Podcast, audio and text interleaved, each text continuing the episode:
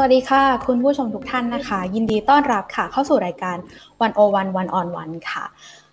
วันนี้นิวสุภาวันคงสวรรณนะคะรับหน้าที่ดำเนินรายการค่ะ คุณผู้ชมคะตอนนี้ประเทศไทยของเรานะคะ ก็ถือได้ว่าอยู่ในวิกฤตที่ยากลำบากมากๆในหลาย ๆ ด้านเลยทีเดียวนะคะ อย่างที่เราทราบกันวิกฤต โรคระบาดหรือโควิด -19 เนี่ยก็ยังอยู่กับเรายอดผู้ติดเชื้อเนี่ยก็ยังสูงขึ้นเรื่อยๆ รวมไปถึงคำถามหลาย ๆ อย่างที่ผู้คนมีต่อการจัดการบริหารวิกฤตครั้งนี้นะคะ ก็มีมากมายเหลือเกินค่ะ มองไปอีกด้านค่ะหลายๆ คนคงได้เห็นตามสิ่งที่เกิดขึ้นนะคะ บนท้องถนนผ่านข่าวผ่านโซเชียลมีเดียนะคะว่าในตลอดสัปดาห์ที่ผ่านมาเนี่ยมีการชุมนุมทางการเมืองหลายครั้งนะคะ แล้วก็มีการ สลายการชุมนุมโดยเจ้าหน้าที่รัฐ ซึ่งก็มีเหตุรุนแรงเกิดขึ้นนะคะ ทั้งหมดนี้เป็นวิกฤตที่เราจะชวนแขกรับเชิญของเราในวันนี้มาพูดคุยกันค่ะ ยินดีต้อนรับนะคะ คุณทีมพิธาลิมเจริญรัตน์ค่ะสมาชิกสภาผู้แทนราษฎร บัญชีรายชื่อ หัวหน้าพักก้าวไกลสวัสดีค่ะคุณทีม ครับ สวัสดีครับคุณนิวสวัสดีค่ะ ค่ะ ก็วันนี้ครับยินดีค่ะ ครบครบประมาณหนึ่งปีพอดีเลยนะคะ ช่วงเดือนสิงหาเหมือนกันอ่า วันนี้วันที่สิบหกสิงหาค่ะวันโอวันอยู่ค่ะ ไม่ได้เจอกันก็ฟังวันโอวันอยู่เรื่อยๆครับอ๋อยินดีมากค่ะ ขอบคุณค่ะ ทีนี้วันนี้วันที่ 16 สิงหานะคะ ก็หลายคนอาจจะเห็นข่าวแล้วว่าพักฝ่ายค้านมียื่นยติเรื่องอภิปรายไม่ไว้วางใจในวันนี้พอดีเลย ไม่รู้ว่าคุณทีมเป็นยังไงบ้างกับวันนี้แล้วก็มีอะไรที่แอบเล่าให้เราฟังได้บ้างไหมคะ ก็เราต้องการที่จะใช้กลไกของรัฐสภาในการแก้ไขวิกฤต แล้วก็ลดความขัดขัดแย้งของบ้านเมืองนะครับปกติทุกคนก็อาจจะเห็นว่าเราอภิปรายไม่ไว้วางใจนี่คือช่วงประมาณมกรากุมภาครั้งล่าสุดที่ผมอภิปรายไปก็เพิ่งเดือนกุมภาที่ผ่านมา แต่ด้วยวิกฤตของการเมืองก็ดีวิกฤตของโควิด ก็ดีวิกฤตของเศรษฐกิจก็ดีเนี่ยมัน แสดงให้เห็นแล้วว่าพลเอกประยุทธ์เนี่ยไม่มีความสามารถนะครับ ใช้คำพูดของอาจารย์นิธิก็คือหมดสมรรถภาพ หมดสมรรถภาพในการที่จะแก้ไขปัญหาให้กับวิกฤตบ้านเมือง เราในฐานะที่เป็นฝ่ายค้านเป็นผู้แทนราษฎร เราก็ต้องใช้กลไกสภาในการที่จะสร้างความเปลี่ยนแปลงไปข้างหน้า จะเปลี่ยนแปลงไปยังไงก็อีกเรื่องหนึ่งแต่อย่างน้อยที่ผมพูดไปวันนี้ก็คือว่าสลักตัวแรกที่จะต้องถอดออกก็คือพลเอกประยุทธ์ เพื่อที่จะให้เกิด การแก้ไขวิกฤตที่ดีขึ้น แล้วก็ให้คนที่เป็นใจกลางของความขัดแย้งเนี่ยออกไปจากสมการนี้เสียก่อน แล้วหลังจากนั้นเนี่ยก็หวังว่าจะมีการเปลี่ยนแปลงมีอะไรดีๆ ที่เกิดขึ้นในประเทศไทย แต่ว่าหลังจากนั้นก็ยังต้องมีหลายเรื่องที่สังคมไทยจะต้องพูดคุยกันนะครับ ก็อย่างที่อาจารย์นิติเอี่ยวศรีวงได้ได้พูดไปเมื่อวันสองวันที่ผ่านมาว่าคุณ ประยุทธ์นี่ก็เหมือนกับว่าเป็นแค่อิฐก้อนหนึ่งในในซุปประตูที่เพื่อเมื่อถอดออกแล้วเนี่ยก็ยังมีอำนาจอยู่มากมายที่อยู่ข้างหลังระบอบประยุทธ์อีกทีหนึ่งที่จะต้องมีการมาพูดคุยกันมีการมาแก้ไขกัน แต่แต่สเต็ปแรกหรือการถอดสลักระเบิดเวลาที่จำนวนสั้นลงเรื่อยๆ อย่างประเทศไทยเนี่ยก็คือต้องเริ่มต้นที่การสร้างความเปลี่ยนแปลงผ่านรัฐสภาในกลไกอภิปรายไม่ไว้วางใจเสียก่อนครับ นั่นก็คือสาเหตุที่ทำไมเราจะต้องมาอภิปรายกันในช่วงนี้แค่ไม่กี่เดือนหลังจากอภิปรายคราวที่แล้วและในขณะเดียวกันอภิปรายครั้งนี้เนี่ยมันสอดคล้องกับบรรยากาศของสังคมมากนะครับมันมันมีความคับแค้นใจ มันไม่ใช่แค่ความโกรธ หรือความโมโห แต่ว่ามันเป็นความเครียดแค้นความคับแค้นใจของการสูญเสียตลอดระยะเวลาที่ผ่านมานะครับ แล้วก็เป็นการอภิปรายที่ผมรู้สึกว่าแปลกก็คือว่ามีความ ร่วมมือของพี่น้องประชาชนมากนะครับทุกวันเนี่ยผมตื่นมาปุ๊บก็จะเห็นข้อความอยู่ในอีเมล อยู่ใน inbox ของโซเชียลมีเดียต่างๆ ที่มีพี่น้องประชาชนก็ดีข้าราชการรุ่นใหม่ก็ดี ที่ทนไม่ได้แล้วกับรัฐบาลชุดนี้กับระบอบแบบนี้ที่คอยส่งเอกสารส่งข้อมูลมาเป็นจำนวนมาก ที่ต้องการที่จะให้ผมใช้ในการอภิปรายไม่ไว้วางใจ ไม่ว่าจะเป็นเรื่องของโควิด ไม่ว่าจะเป็นเรื่องของตำรวจ ไม่ว่าจะเป็นเรื่องของการบริหารเศรษฐกิจ เพราะฉะนั้นครั้งนี้เนี่ยรู้สึกว่าเหมือนกับเป็นการอภิปรายที่มีที่มีกองเชียร์เยอะ แล้วก็มีความคาดหวังเยอะนะมีคนที่ต้องการที่จะมีส่วนร่วม ตั้งแต่นอกสภาจนกระถึงในสภาแล้วก็คงจะมีการคาดหวังไปที่ที่พักร่วมฝ่ายรัฐบาลด้วยเช่นเดียวกัน ก็เป็นการอภิปรายที่ใหม่ แล้วก็น่าจะ เป็นที่จับตามองของสังคมพอสมควร ก็ต้องการใช้กลไกนี้ในการสร้างเปลี่ยนแปลงให้ได้ค่ะ ก็ต้องรอติดตามรอจับตากันนะคะเอ่อทีนี้วันนี้ถือว่าเรามาคล้ายๆว่าพรีอภิปรายไม่ไว้วางใจบ้างบางส่วนในหลาย ๆ ประเด็นที่เราจะคุยกันในวันนี้นะคะ ถ้ามี ถ้ามีใครอยากถามอะไรคุณทีม หรือชวนคุณทีมอะไรคุยก็สามารถคอมเมนต์มาได้เลยนะคะ เดี๋ยวช่วงท้ายรายการเราจะเลือกคำถามขึ้นมาให้คุณทีมตอบกันค่ะ ทีนี้ขอเข้าประเด็นแรกกันเลยที่อยากชวนคุณทีมคุยมากก็คือว่าอย่างที่เราบอกไปว่าคุณทิมมาออกรายการวันออนวันเนี่ยครบหนึ่งปีพอดี ถ้านิวจะช่วยย้อนสักนิดปีที่แล้วที่คุณทิมมาเนี่ยเป็นวันที่ 11 สิงหาหลังจากที่แนวร่วมธรรมศาสตร์และการชุมนุมเนี่ยอ่านข้อเรียกร้องปฏิรูปสถาบันพอดี จากวันนั้นวันนี้หนึ่งปีนะคะ วันนั้นคุณทิมเนี่ยได้พูดอะไรไว้หลายอย่างนะคะถึงถึงประเด็นดังกล่าว แต่สิ่งหนึ่งที่คุณทิมพูดเนี่ยคือสถานการณ์ดังกล่าวเนี่ยถ้ามีการใช้ความรุนแรง หรือการตอบโต้กันด้วยความรุนแรงเนี่ยคุณทิมบอกว่าประเทศเราเนี่ยจะเดินถึงทางตันแน่นอน ทีนี้หนึ่งปีแล้วค่ะ วันนี้เราก็เห็น กันชัดมากว่ามันยังมีความรุนแรงเกิดขึ้นโดยเฉพาะท่าทีของเจ้าหน้าที่รัฐที่หลาย ๆ คนจับตาเนี่ยไม่รู้ว่าคุณทีมมองสถานการณ์เหล่านี้ยังไงบ้างเห็นความเปลี่ยนแปลงใดบ้างในช่วงหนึ่งปีที่ผ่านมาค่ะถ้าสั้นๆเลยก็คิดว่าพื้นที่ปลอดภัยมันน้อยลงนะครับตรงตรงกันข้ามกับความคาดหวังของผมเมื่อเมื่อหนึ่งปีที่แล้ว พื้นที่ปลอดภัยที่จะมีการพูดการคุยกันนะครับ การที่จะเข้าใจว่าความรู้สึกของยุคสมัยอาจจะเปลี่ยนไป แล้วก็มีวิกฤตโควิดเข้ามาซ้ำเติม เพราะฉะนั้นจากที่อยู่ในช่วงที่อาจจะเป็นช่วงที่พูดคุยที่มีไดอะล็อกกันได้กับกลายเป็นว่าต้องตะโกน แต่อีกฝ่ายหนึ่งก็ไม่เลือกที่จะพูดคุย เลือกที่จะใช้กระบองทุบ แล้วก็การยิงแก๊สน้ำตา การ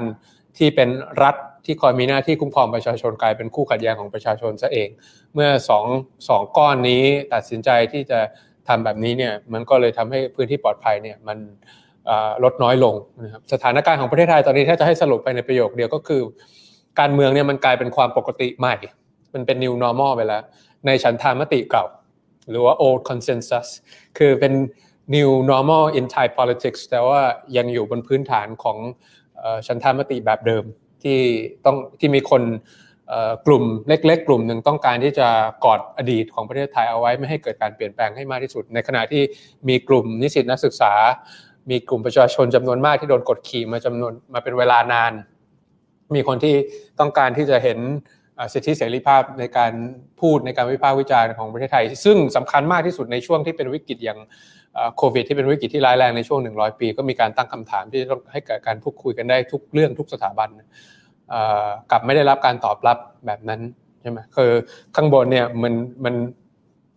มันลื่นไหลได้ตลอดเวลา แล้วก็ต้องการการเปลี่ยนแปลง แต่ฐานข้างล่างเนี่ยมันแข็งแน่น และไม่ต้องการที่จะ ให้ไปสู่อนาคต มันก็เลยรู้สึกเหมือนกับว่ามันมีวิสัยทัศน์สองชุดสำหรับประเทศไทยวิสัยทัศน์ชุดหนึ่งที่ต้องการที่จะดึงประเทศไทยกลับไปสู่อดีตให้มากที่สุดเท่าที่เป็นไปได้ ไม่ว่าจะเกิดวิกฤตใหม่ ๆ แบบไหน ไม่จะเป็นวิกฤตสาธารณสุขแบบโควิด หรือวิกฤต เกี่ยวกับสิ่งแวดล้อมอะไรที่ไม่เคยเกิดขึ้นในอดีต กับมีวิสัยทัศน์อีกชุดหนึ่งที่เขาห่วงถึงอนาคตของเขาที่เขารู้สึกว่าประเทศไทยจะเป็นอย่างนี้ต่อไปไม่ได้แล้ว ไม่ความความ ความสำเร็จที่ประเทศไทยเคยใช้มาในอดีตตลอด 40-50 ปีที่ผ่านมา จะไม่สามารถพาประเทศไทยไปในอนาคตอีก 4-5 เดือนได้ เพราะฉะนั้นมันเป็นมันเป็น วิสัยทัศน์สองชุดสำหรับประเทศไทยที่มันไม่สามารถที่จะหาจุดตรงกลางในการหลอมให้มันเป็นสังคมเดียวกันได้ มันก็เลยเกิดปัญหาที่เกิดความรุนแรงขึ้นมา เกิดความเป็น paternalism หรือความเป็นปิตาที่ปไตยมาว่าฉันเป็นผู้ใหญ่ฉันอาบน้ำร้อนมาก่อน อย่าได้ขัดขืน และอย่าได้ระบาย อย่าได้พูดมากไปกว่านี้ อย่าได้ฉันไม่อยากจะฟังก็คือต้องการที่จะใช้ความรุนแรง ในการต่อสู้ เพราะฉะนั้นสิ่งที่จะเห็นได้ในในม็อบที่ผ่านมาตั้งแต่วันที่ 15 ก็ดีวันที่ 10 ก็ดีก็คือว่าควบคุมฝูงชนกอฟอหรือว่าตัวตัวเจ้าหน้าที่ตำรวจที่มีหน้าที่ควบคุมความสงบเรียบร้อยเนี่ยกลายเป็นคู่ขัดแย้งเสียเอง คือกลายเหมือนกับว่าเป็นคู่ขัดแย้งสองฝ่ายแล้วก็ผจันหน้าเข้าหากันทางฝ่ายหนึ่งยังตั้งแถวไม่เสร็จยังไม่ได้ทำอะไรเลยก็ระดมเข้าใส่เลย คือต้องการที่จะควบคุมตั้งแต่ยังไม่เกิดการชุมนุม ควบคุมตั้งแต่อยู่ที่บ้าน แล้วพอมาถึงปุ๊บก็ยังไม่ได้มีมีอะไรก็ตามที่เป็นเงื่อนไขที่เข้ามาตรฐานสากลในการเข้าควบคุมเลยแม้แต่เล็กน้อย ก็เลยกลายเป็น police state นะฮะมันเลยเห็นคำว่า police brutality ผมไม่แน่ใจว่าสื่อมวลชนน่าจะเป็นสื่อมวลชนออนไลน์หลายที่เนี่ยในวันสองวันเนี่ยเริ่มใช้คำว่า police brutality เหมือนอย่างที่ อเมริกาใช้เมื่อปีที่แล้วกับ Black Lives Matter กับ George Floyd เนี่ยก็เริ่มเห็นได้ชัดแล้วว่ารัฐบาลเนี่ยเห็นเห็นประชาชน เห็นอนาคต เห็นลูกหลานเป็นอริราศัตรู และต้องใช้ไม้แข็งในการปราบตลอดเวลา ซึ่งมันก็เลยทำให้เกิดภาพที่มันเกิดขึ้นมาว่าพื้นที่ปลอดภัยในการที่จะเกิดพูดคุยกันเนี่ยมันไม่เกิดขึ้น แต่ถ้าเกิดเรามองภาพใหญ่เนี่ยคำว่า ความปกติใหม่ในฉันทานมติเก่าเนี่ยมันเกิดขึ้นได้ในทุกสังคม และในทุกยุคสมัย ไม่ใช่แค่ในประเทศไทยหรือปีนี้ปีเดียวมันสามารถเกิดขึ้นได้ตลอด คราวนี้เนี่ยสังคมมันมีทางเลือกอยู่ ในทางทฤษฎีนักวิชาการอาจจะบอกได้ว่ามันมีหลายทางนะแต่ถ้าเกิดพูดกันภาษาเพื่อนคุยกันมันก็คือจะคุยกันหรือจะฆ่ากันทางเลือกมันก็มีอยู่แค่นี้คุณจะสงครามอะไรมากมายหนักหนาขนาดไหนคุณจะคุยกันหรือคุณจะฆ่ากัน คราวนี้ถ้าถ้าตอนนี้เนี่ยผมก็ยังหวังว่ามันไม่สายเกินไปที่เราจะสามารถพูดคุยกัน แล้วก็สามารถที่จะมีพื้นที่ปลอดภัยที่จะคุยกันอย่างมีวุฒิภาวะ ว่าตอนนี้เนี่ยความรู้สึกของของคนรุ่นใหม่ที่มองไม่เห็นอนาคตตัวเองภายใต้วิกฤตโควิดเนี่ยเขารู้สึกยังไงเขาคิดยังไงกับงบประมาณ เขาคิดยังไงกับยุทธศาสตร์ของรัฐบาล แล้วรัฐบาลเนี่ยแทนที่จะขอนิรโทษกรรมขอโทษเขาได้ไหมกับความสูญเสียที่ได้เกิดขึ้น กับพี่น้องประชาชนกับ พ่อแม่กับลูกหลานกับเพื่อนที่ต้องสูญเสียไปทั้งที่มันไม่จำเป็นที่จะต้องสูญเสียจากความผิดพลาดของรัฐบาล พอสองฝั่งนี้มันไม่สามารถที่จะพูดคุยกันอย่างนี้เนี่ยมันก็เลยทำให้เกิดวิกฤตต่อมาเรื่อยๆเรื่อยๆจริงๆแล้วผมก็คงในความคิดที่ผ่านมาในช่วงหนึ่งปีที่ผ่านมา ผมก็คิดว่ามันเป็นมันเป็นช่วงที่มีการ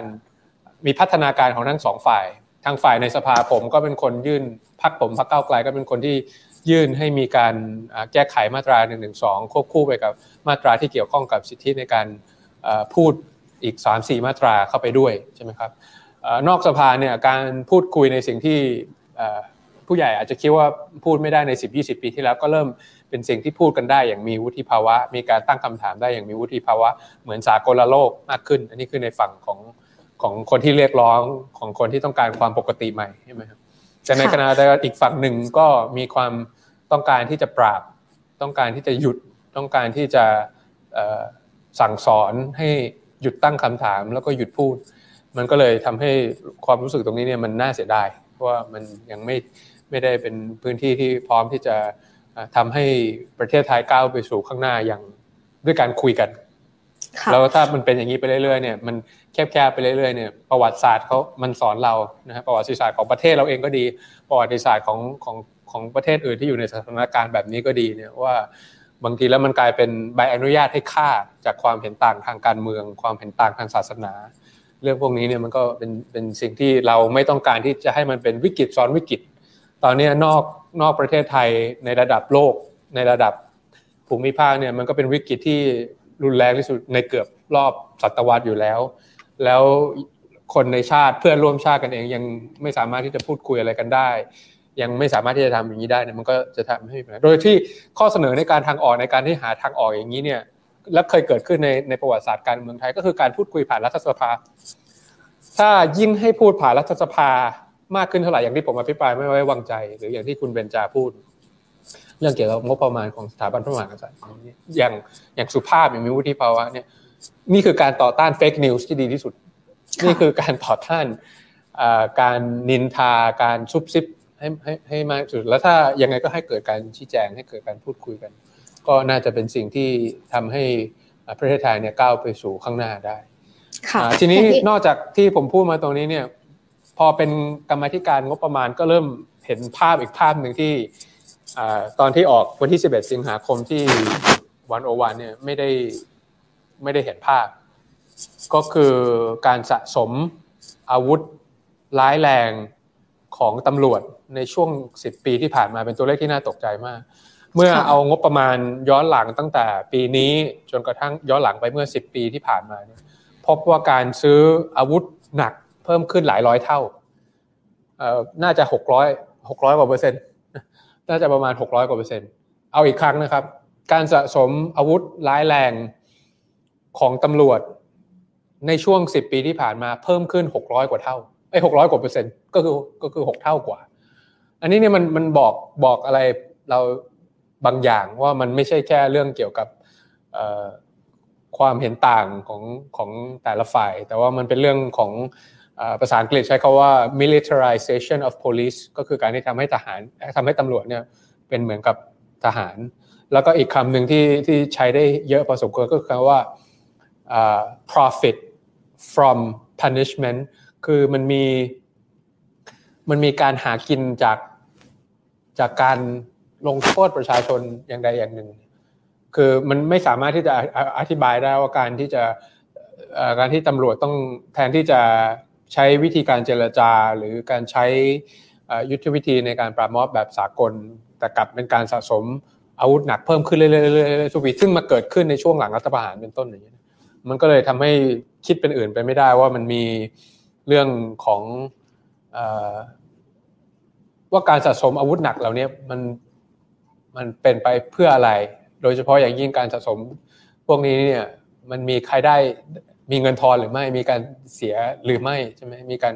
มีใครได้ใครเสียหรือไม่ ซึ่งก็ต้องก็ตั้งเป็นคำถามไว้ แล้วมันก็รู้สึกว่าการที่คุณทำอย่างนี้เนี่ยมันก็เหมือนกับว่าเห็นประชาชนเป็นเป็นศัตรูเหรอ ถึงมีความจำเป็นที่จะต้อง สะสมอาวุธหนักเต็มมือขนาดนี้ ก็คงมีเท่านี้ก่อนครับสำหรับคำถามแรกเมื่อกี้คุณทีมเกินไว้ค่ะว่า การพูดถึงเรื่องนี้ในรัฐสภาเนี่ยก็ถือเป็น การพูดถึงเรื่องที่แหลมคมในรัฐสภาก็เป็นสิ่งที่ทำให้เกิดพื้นที่ปลอดภัยอีกครั้งหนึ่งแล้วก็จริง ๆ มันก็เป็นความคาดหวังนะคะ ของหลาย ๆ คนว่า เออสภาจะนำเรื่องเช่น เรื่องสถาบันเนี่ยไปพูดได้หรือเปล่า ซึ่งเราก็เห็นในปีที่ผ่านมาว่าพรรคเก้าไกลได้พูดถึงเรื่องนี้อยู่บ้างนะคะ แต่ว่าอยากจะถามคุณทิมว่า อย่างแรกประเมินผลงานของพรรคในการพูดถึงเรื่องแหลมคมอย่างนี้ยังไงบ้าง ผ่านอะไรมาบ้าง แล้วก็มีโอกาสไหมคะที่พรรคอื่น ๆ เนี่ยจะแตะประเด็นนี้เช่นกัน ในความเห็นคุณทิมค่ะ รื่องแบบนี้นี่คงให้คะแนนกันยากครับ มันเป็น unfinished project ที่ต้องค่อยๆค่อยๆใช้เหตุและผลนะฮะแล้วก็ใช้ข้อมูลใช้วุฒิภาวะในการที่จะมาพูดคุยกันนะครับมันไม่ใช่เรื่องที่ควรที่จะมาให้ให้คะแนนว่าได้คะแนนเท่าไหร่หรือไม่เท่าไหร่เพราะว่าตรงนั้นเพราะถ้าไปคิดแบบนั้นเนี่ยมันจะทำให้เจตนารมณ์ในการพูดคุยเนี่ยมันเสียไป ก็เราเราคิดในพื้นฐานว่าเป็น ผู้แทนราษฎรของของของพี่น้องประชาชนจำนวนมากที่เขาคาดหวังอยู่ แล้วก็การที่จะทำให้สภากับสังคมเนี่ยมันสามารถที่จะก้าวไปได้ อาจจะไม่ต้องเท่ากันเป๊ะ แต่อย่างน้อยเนี่ยมันน่าจะมีสภาน่าจะมีความก้าวหน้าที่ใกล้เคียงกับความคิดความอ่านของสังคม เพราะว่าถ้าเกิดสังถ้าเกิดสังคมไปข้างหน้า แต่สภาอยู่ข้างหลัง ก็ไม่รู้จะมีสภาเป็นทำไม เพราะว่าเราไม่ได้เป็น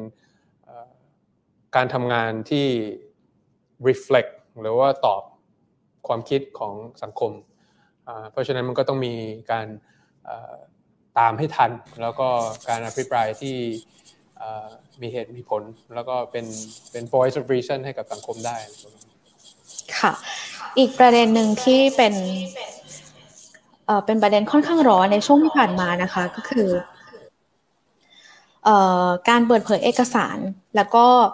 เป็นเอกสาร watch list นะคะ ซึ่งมีรายชื่อคนจำนวนหนึ่งเนี่ยติดรวมไปถึงพักเก้าไก่ด้วยก็มีทั้งคุณทิมและก็สมาชิกพักอีกสามคน คุณทิมเนี่ยมองท่าทีแบบนี้ของฝ่ายความมั่นคงยังไงบ้าง แล้วก็มองวิธีการทำนองนี้มันอธิบายอะไรได้บ้างคะว่ามันจะทอนวิธีคิดหรือว่าวิธีการจัดการแบบไหนคะเรื่องของ watch list ใช่ไหมครับก็ผมว่าเรื่องนี้ก็เป็นเรื่องที่น่าเสียดายนะครับที่ มีคนที่เขามีความฝัน แล้วมีความที่จะต้องการอนาคตจำนวนมากเนี่ยที่รัฐมองว่าเป็นภัยคุกคาม ตอนที่ผมเห็นว่าตัวเองอยู่ใน list นี้ ผมกำลังดูเรื่องเกี่ยวกับวัคซีน ว่าวัคซีนแต่ละชนิดมีข้อดีข้อเสียอย่างไร แล้วแต่ละประเทศเนี่ยมี inventory หรือว่ามีสต็อกของวัคซีนอยู่ที่ประมาณเท่าไหร่ แล้วการที่ฉีดวัคซีนดีเนี่ยสามารถทำให้การ แพร่เชื้ออาจจะมากขึ้น แต่ทำให้ความกดดันของ ICU เนี่ยลดลง ผมก็ไม่รู้ว่าคุณมองว่าการกระทำแบบนี้ในฐานะที่เป็นผู้แทนรัศดรเป็นภัยความมั่นคงได้ยังไงแต่ถึงอย่างไรก็ตามก็ไม่ได้รู้สึกแปลกใจอะไร ก็ถึงอาจจะเป็นสสเพียงแค่ปีสองปี แต่ว่าก็อยู่ในการเมืองมานานพอสมควร ก็เห็นชื่อหรือนามสกุลตัวเองอยู่ในลิสต์ความมั่นคงมาเป็นเวลา 10 10กว่าปีแล้วก็เลยไม่ได้รู้สึกอะไรเท่าไหร่สิ่งที่มัน อาจจะเป็นเรื่องล้อเล่นกันในในพักผมว่าไม่ได้รู้สึกกังวลใจอะไรเนี่ยก็คือเวลาเราลงพื้นที่เนี่ยถ้าเป็นสสพักอื่นเนี่ยเขาจะมีรถตำรวจนำแล้วก็สสก็จะเป็นผู้ทรงเกียรติที่ต้องขับตาม มีแต่พักผมเนี่ยแหละที่เวลาลงพื้นที่อะไรไปที่ไหนเนี่ยก็จะมีตำรวจมีทหารมีกอรมนขับตาม แล้วก็คอยถ่ายรูป ถ่ายวิดีโอเวลาตอนที่ผมปราศัย ถึงแม้ว่าจะไปคุยเรื่องการบริหารจัดการน้ำการจัดการฝายการบริหารจัดการน้ำนอกเขตชลประทานอะไรอย่างนี้หรือเรื่องการบริหารจัดการโรงขยะที่ดินอะไรก็จะมีตำรวจมีกอรนตามมาตั้งแต่สมัยยังเป็นอดีตอนาคตใหม่แต่พอผมเข้าไปเผชิญหน้าก็เข้าไปพูดคุยว่าคุณเป็นใครมาจากไหนทำอะไรเนี่ยเขาก็จะอธิบายให้ฟังแล้วก็พูดแม้แม้แต่กระทั่งที่ตชดเองเนี่ยก็พูดบอกว่า เชียร์พักท่านนะครับ ชอบนโยบายเกี่ยวกับปฏิรูปกองทัพของท่านเชียร์นโยบายกระจายอำนาจของท่าน แล้วครั้งสุดท้ายครั้งสุดท้ายผมก็โหวตให้ท่าน แล้วครอบครัวทั้งครอบครัวผมก็โหวตให้ท่านอยากให้ท่านมาเป็นรัฐบาลโดยเร็ว พอพูดเสร็จผมก็ขอบคุณเขาแล้วก็ขอบคุณที่ตามการทำงานของผม แล้วเสร็จแล้วผมก็ขึ้นไปปราศัยต่อเขาก็ถ่ายต่อ แล้วก็เก็บอัดวิดีโอส่งให้กับเจ้านายเขาอีกต่อไปเหมือนเดิม ผมว่าคิดว่าการสิทธิเสรีภาพในการเดินทาง สิทธิภาพในความปลอดภัย สิทธิเสรีภาพในการพูดเนี่ยมันเป็นสิ่งที่ไม่ต้องเป็นผู้แทนราษฎรที่ควรจะมีประชาชนทุกคนควรที่จะได้มี แล้วสิ่งที่ที่ผมมองว่ามันไม่ใช่เรื่องตลกอีกต่อไปแล้วนะคือเมื่อกี้เล่าให้ฟังอาจจะเพื่อแสดงให้เห็นว่ามันไม่ได้รู้สึกน่ากลัวอะไร แต่สิ่งที่น่าตกใจมากกว่าชื่อผม หรือชื่อสสพักผมสี่คนที่อยู่ในนั้นคือชื่อ น้องอายุสิบห้าขวบ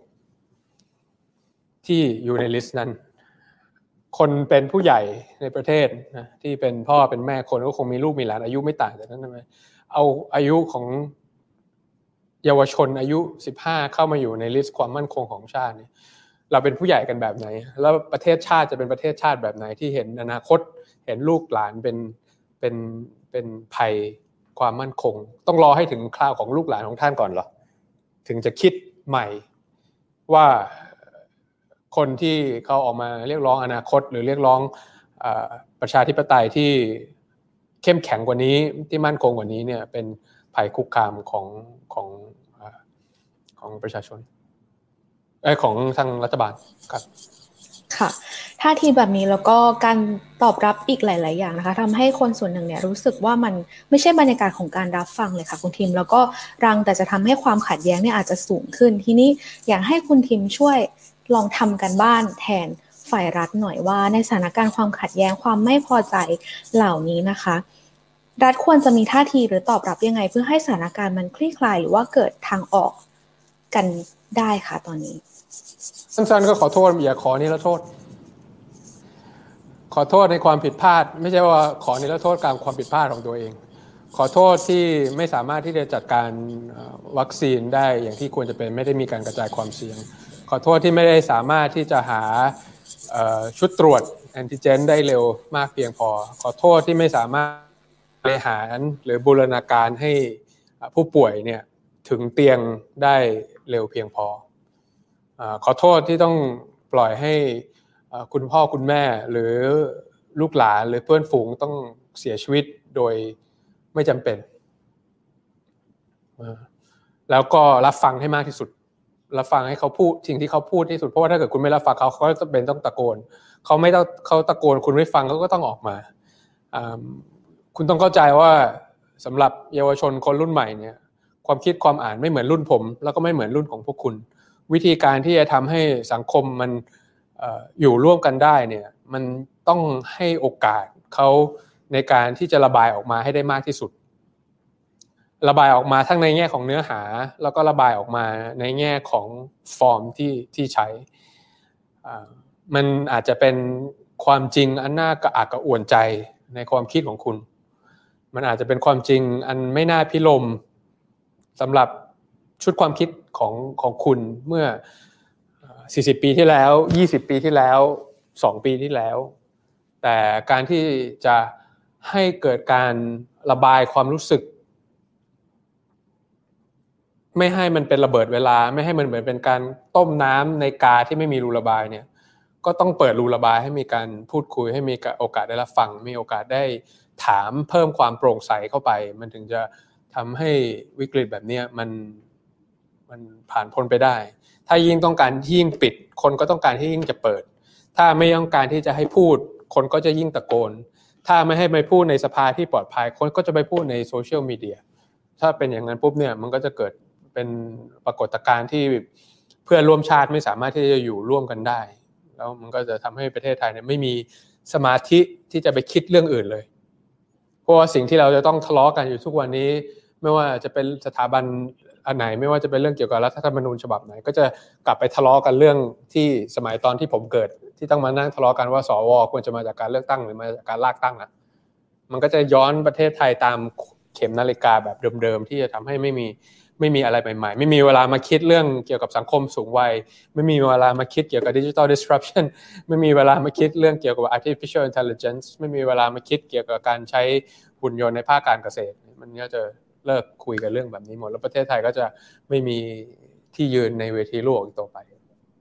ขีดความสามารถในการแข่งขันของประเทศก็จะไม่มีที่เหลืออีกต่อไป การพูดคุยกันเรื่องการปฏิรูปการศึกษา ก็จะไม่มีเวลามานั่งคิดเรื่องอื่น เพราะว่าเราก็ยังมานั่งคิดกันอยู่เรื่องเกี่ยวกับการแย่งชิงอำนาจเกี่ยวกับการปักหลักให้ให้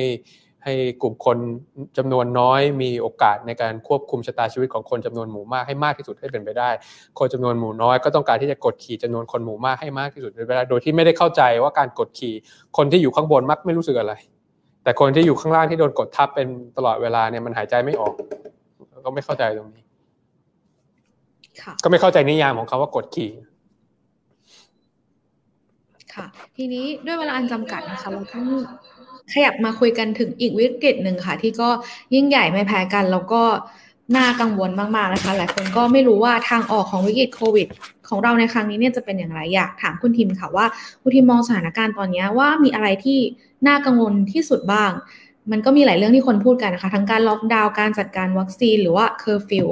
ต่างๆ เนี่ยคุณทิมเห็นอะไรน่ากังวลที่สุดแล้วว่าถ้าจะมีอะไรที่พอจะเป็นความหวังบ้างในช่วงเนี้ยมันมันยังพอมีไหมคะ คุณนิวเคยได้ยินคาว่าเคสดำไหมครับคำว่าอะไรนะคะ เคสดำคุณนิวเคยได้ยินคาว่าเคสเขียว เคสเหลือง เคสแดงของผู้ป่วยใช่ไหมครับ ตอนนี้เนี่ยมันมันในในในในวงการสาธารณสุขเนี่ยมันมีคาว่าเคสดำขึ้นมา คือในกรณีด้วยความมืดแปดด้านของการบริหารจัดการวิกฤตครั้งนี้ ความคาราคาซังของการ จัดการวิกฤตครั้งนี้เนี่ยมันทำให้ต้องมีบุกต้องมีการเลือกว่าจะว่าวิกฤต ICU แบบนี้ด้วยเนี่ยก็เตียงไม่พอเนี่ยมันต้องมีการเลือกว่าจะให้ใครไปต่อ ไม่ให้ใครไปต่อได้ ไม่ต่างอะไรกับจากที่เคยเกิดขึ้นในอิตาลีกับอเมริกาสำหรับโควิดรอบแรกเมื่อประมาณปีที่แล้ว ไม่ต่างอะไรจากอินเดียกับบราซิลสำหรับโควิดระลอกที่ 2 แล้วตอนนี้ประเทศไทยก็กำลังเจอลักษณะอะไรแบบนั้นอยู่ มันเป็นปัญหาที่ที่รัฐบาลเนี่ยเหมือนกับกวางที่กำลังจะข้ามถนน แล้วมีรถคันใหญ่ๆที่ชื่อว่าโคยี่ห้อโควิด มาส่องไฟใส่กวางตัวนั้น แล้วกวางตัวนั้นก็คือจะเดินต่อไปก็เดินต่อไปไม่ได้จะเดินถอยหลังก็กลับมาไม่ถูกมันเลยเหมือนกับว่าเป็นเป็นสถานการณ์ที่กลืนไม่เข้าคายไม่ออก ไม่รู้จะแก้ปัญหาตัดการยังไง เพราะวัคซีนก็ไม่ได้เตรียมไว้ ยาก็ไม่ได้เตรียมไว้ อุปกรณ์ทางการแพทย์ก็ไม่ได้เตรียมไว้ เตียงพยาบาลก็ไม่ได้เตรียมไว้ เพราะทุกอย่างมันไม่ได้เตรียมไว้เนี่ย มันก็เลยเกิดปัญหามืดแปดด้านอย่างที่เคยเกิดขึ้น เจ็บแต่ไม่จบหมายความว่ายังไง เจ็บแต่ไม่จบหมายความว่าอย่างนี้ฮะ ตอนนี้เนี่ยถ้าดูตัวเลขที่ผมคอยตามอยู่คุยกันในเรื่องของสถิติเลยนะ ไม่เอาการเมืองมาเกี่ยวข้องเลย คุยกันในเรื่องสถิติอย่างเดียวเนี่ย ประเทศไทยจะมีผู้ป่วยสะสม ครบหนึ่งล้านคนภายในอาทิตย์หน้า วันจันทร์หน้าที่เราจะมีที่จะมาคุยกันเนี่ยเราจะมีผู้ป่วยสะสมจากโรคโควิด ตั้งแต่เคสแรกที่เจอเนี่ยเคสแรกในประเทศไทยที่เจอ ครบหนึ่งล้านคน แล้วก็จะมีผู้ป่วยเสียชีวิตอาจจะถึงหนึ่งหมื่นคนหนึ่งล้านคนเนี่ยมากกว่าหกสิบเปอร์เซ็นหรือหกแสนคนเนี่ยพบหลังล็อกดาวน์การบริหารจัดการแบบไหนที่ยิ่งล็อกดาวน์การติดเชื้อยิ่งเพิ่มมากขึ้น แล้วการตรวจยิ่งลดน้อยลง นี่คือความหมายของนี่คือความหมายและสาเหตุของเขาว่าเจ็บแต่ไม่จบ มันจะกลายเป็นเจ็บแบบคาราคาซัง เจ็บแบบเรื้อรังยาวไปเรื่อยๆ ซึ่งอาจจะล็อกดาวน์ไปอีก 2 เดือนข้างหน้าเป็นต้นอย่างนี้ แทนที่ถ้าเป็นประเทศอื่นที่แบบเจ็บแต่จบก็คือ ต้องล็อกดาวน์แบบเข้มงวดแต่สั้นที่สุดภายใน 7 วัน 2 ล้าน 3 ล้าน 4 ล้านคนต่อวัน ต้องสามารถที่จะตรวจ ปูพรมได้ แต่ประเทศไทยตอนนี้เนี่ยตรวจอยู่ประมาณ 50,000 เจออยู่ประมาณ 20,000 กว่า เพราะฉะนั้นความเข้มข้นของของเชื้อโรคความเข้มข้นของการตรวจเจอเนี่ยมันสูงยิ่งกว่าอินเดียสูงยิ่งกว่าอเมริกาตอนที่เขาพีคเสียอีก มันก็เลยกลายเป็นปัญหาที่ว่าตอนนี้เนี่ยถ้าจะให้ให้มันก็เลยกลายเป็นปัญหาเคสดำขึ้นมาอย่างที่ภาพที่เห็น ซึ่งซึ่งซึ่งมันคือแม่ของใครบางคนที่ผมพูดอยู่ คือมันมันคือมันคือเพื่อนของใครบางคนมันคือ มันคือคนใกล้ชิดของใครสักบางคน ซึ่งซึ่งมันจะทิ้งรอยแผลให้กับ กับคนในระดับบุคคล กับสังคมในระดับสังคม และเศรษฐกิจในระดับมหาภาคอีกไม่ไม่รู้เท่าไหร่จากจากความไม่มีความไร้สมรรถภาพในการบริหารจัดการตั้งไล่ตั้งแต่เรื่องของวัคซีนที่ ที่ที่สถานการณ์ที่ผมพูดอย่างนี้ ยังวันนี้ยังมีคำสั่งซื้อซีโนแวคเพิ่มขึ้นอีก 12 ล้านนะครับยังยังมีการสั่งซื้อวัคซีนที่ไม่น่าจะเป็นวัคซีนที่มีคุณภาพมากขึ้นอีก 12 ล้านโดสในช่วงวิกฤตแบบนี้การการตรวจสอบหาจากตอนที่มันมีแอนติเจนได้เยอะควรที่จะตรวจเป็นล้านล้านแอนติเจนเพราะว่าไม่มีความจำเป็นที่จะต้องมีห้องแลบในการตรวจแบบ PCR ต่อไปแล้วเนี่ยก็ไม่ได้เกิดขึ้นที่จะมีการปูพรมใช่ไหมครับพอในอดีตที่ผ่านมารัฐบาลบริหารจัดการแบบว่ามีการเก็บข้อมูลคลัสเตอร์หลายๆคลัสเตอร์ตั้งแต่ร้อยสิบคลัสเตอร์เป็นร้อยยี่สิบแปดคลัสเตอร์เป็นเกือบสองร้อยคลัสเตอร์ซึ่งไม่ว่าจะเป็นคลัสเตอร์ขนาดไหนเนี่ยสามอันดับแรกก็คือแคมป์ก่อสร้างโรงงานแล้วก็ตลาดคำถามก็คือว่าเมื่อคุณเก็บคลัสเตอร์พวกนี้ไว้แล้ว มีข้อมูลพวกนี้ไว้แล้วเนี่ย คุณทำอะไรกับข้อมูลเหล่านี้ ถ้าเป็นผมนะ คุณอุตส่าห์เก็บข้อมูลนี้แสดงว่าความน่าจะเป็นมันน่าจะเกิดขึ้นกับกับแรงงานกับแรงงานข้าชาติแบบนี้ใช่หรือไม่ ถ้าใช่ก็ควรที่จะเอาแอนติเจนเข้าไปตรวจปูพรมให้ได้ร้อยเปอร์เซ็นต์ให้ได้เร็วที่สุดให้ได้ที่ทำได้ คือยกพรมขึ้นมาแล้วก็แยกน้ำออกออกจากปลาให้เร็วที่สุด เอายาฟาวิพิราเวียเขากินให้เร็วที่สุด ลดความทวีคูณของของโรคระบาดให้ได้เร็วที่สุด แล้วกลับไปสู่ชีวิตปกติให้ได้เร็วที่สุดทันที แต่ตอนนี้ก็คือว่ามันเหมือนกับล็อกดาวน์จนไม่ไม่รู้ว่าแสงสว่างที่ปลายอุโมงค์อยู่ที่ไหน แล้วก็อย่าว่าว่าจะหาแสงสว่างทางปลายอุโมงค์เลยมันคือแบบเป็นท่อท่อหนึ่งที่มันทางตันทั้งซ้ายแล้วก็ขวา วัคซีนก็ไม่ได้ยาก็ไม่มีอย่างเงี้ยมันก็ไม่สามารถที่จะมีทางออกให้กับประเทศไทยได้กับการบริหารจัดการในลักษณะปัจจุบันขณะนี้ ค่ะอีกประเด็นที่คนคนลุ้นกันมาก ซึ่งจริงๆก็เป็นเรื่องที่ไม่ควรต้องลุ้นเลยนะคะ ก็คือลุ้นให้วัคซีนบูสเตอร์เข็มที่ 3 เนี่ย ถึงบุคลากรทางการแพทย์ ซึ่งก็จนทุกวันนี้นะคะ ก็ยังมีการทักท้วงและหลายคนก็บุคลากรหลายคนก็บอกว่าไม่ได้รับวัคซีนที่มีคุณภาพมากพอ คุณทิมคิดเห็นอย่างไรกับประเด็นดังกล่าวค่ะแล้วก็มีแนวโน้มไหมคะที่ที่ปัญหาเรื่องนี้มันจะได้รับการแก้ไขในเร็ววัน ก็ออกรายการวันโอวันก็ต้องให้ความ ครบถ้วนความสมบูรณ์ของข้อมูล ว่าซื้อซิโนแวค12 ล้านเข็ม ก็มีคำสั่งซื้อไฟเซอร์มาอีก 10 ล้านเข็มนะครับ แล้วก็ตามข่าวที่ออกมาเนี่ยเข้าใจว่าอาทิตย์ที่ 3 ของเดือนกันยายนก็จะมีไฟเซอร์เข้ามาอีก 20 ล้านเข็ม คราวนี้เนี่ยถ้าจะแก้เกมนะแก้วิกฤตของการทำงานแบบขายผ้าเอาหน้ารอยของรัฐบาลในช่วง 10 กว่า เดือนที่ผ่านมา แล้วคราวนี้เนี่ยเราเริ่มที่จะมีอาวุธที่จะเอาไว้สู้กับกับไวรัสกลายพันธุ์คราวนี้เนี่ยก็คือจะมีไฟเซอร์ทั้งหมดรวมกันเนี่ยก็น่าจะ 20 บวกกับที่บริจาคด้วยก็น่าจะประมาณ 21.5 ล้านโดสเข้ามา คราวนี้เนี่ยรัฐบาลต้องห้ามผิดซ้ำอีกรอบหนึ่งคือการเอาวัคซีนเนี่ยวัคซีนเป็นเรื่องของการป้องกันยาเป็นเรื่องของการรักษาใช่ไหมครับเรื่องของวัคซีนที่จะมีเอาไว้ใช้ป้องกันเนี่ยเราพลาด มาหลายในหลาย ๆ มิติในมิติของจำนวน ในมิติของคุณภาพ ในมิติของความหลากหลาย คราวนี้เนี่ยเราจะผิดพลาดซ้ำแบบเดิมไม่ได้ในเมื่อเรามี probability หรือความเป็นไปได้ที่จะแก้เกมหรือพลิกสถานการณ์เข้ามาได้ไอ้ยี่สิบเอ็ดจุดห้าล้านโดสที่รัฐบาลสั่งมาก็ดีที่ได้รับการบริจาคขึ้นมาได้เนี่ยมันต้องมีการจัดเรียงลำดับความสำคัญ การที่จะฉีดกลุ่มใดเป็นกลุ่มที่ 1 กลุ่มที่2เนี่ยเราต้องเห็นกระดานทั้งกระดาน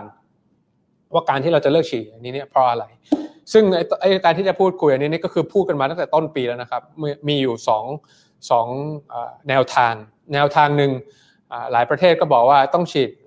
บุคลากรด่านหน้าทางสาธารณสุข อันนั้นอันที่ 1 อันที่ 2 ก็คือกลุ่มเปราะบาง คือผู้สูงอายุและผู้ผู้ที่มีโรคประจำตัว อันที่ 3 ก็คือกลุ่มคนวัยทำงานที่ใช้เอาไม่สามารถเปิดเศรษฐกิจได้ อันนี้คือแนวทางหนึ่ง ที่ส่วนใหญ่จะเป็นยุโรปเป็นทางอเมริกาเขาคิดกันแบบนี้ มีอีกแนวทางหนึ่งน่าจะเป็นอินโดนีเซียถ้าผมจำไม่ผิดนะน่าจะเป็นทางนายกโจโคบีที่บอกว่าถ้าวัคซีนมีจำกัด คุณต้องจัดการกับกลุ่มคนทำงานก่อน เพื่อที่จะให้เปิดเศรษฐกิจได้ ให้เปิดเศรษฐกิจได้ แล้วค่อยไล่ลำดับลงมาเพราะฉะนั้นคุณจะเห็นเลยแต่ละแนวทางเนี่ยอย่างน้อยไม่ได้ไม่ได้เป็นการ ฟันธงว่าแนวทางไหนถูกหรือในแนวทางไหนผิด แต่จะบอกว่ายุทธศาสตร์ในการบริหารการกระจายวัคซีนเนี่ยมี 2 แนวทางที่นำเสนอเมื่อต้นปีที่ผ่านมา คราวนี้พอมาถึงตรงนี้เนี่ยประเทศไทยถ้าคุณไปดูตัวเลขเนี่ยประเทศไทยจำนวนวัคซีนที่ฉีดได้เนี่ยไม่มีไม่มียุทธศาสตร์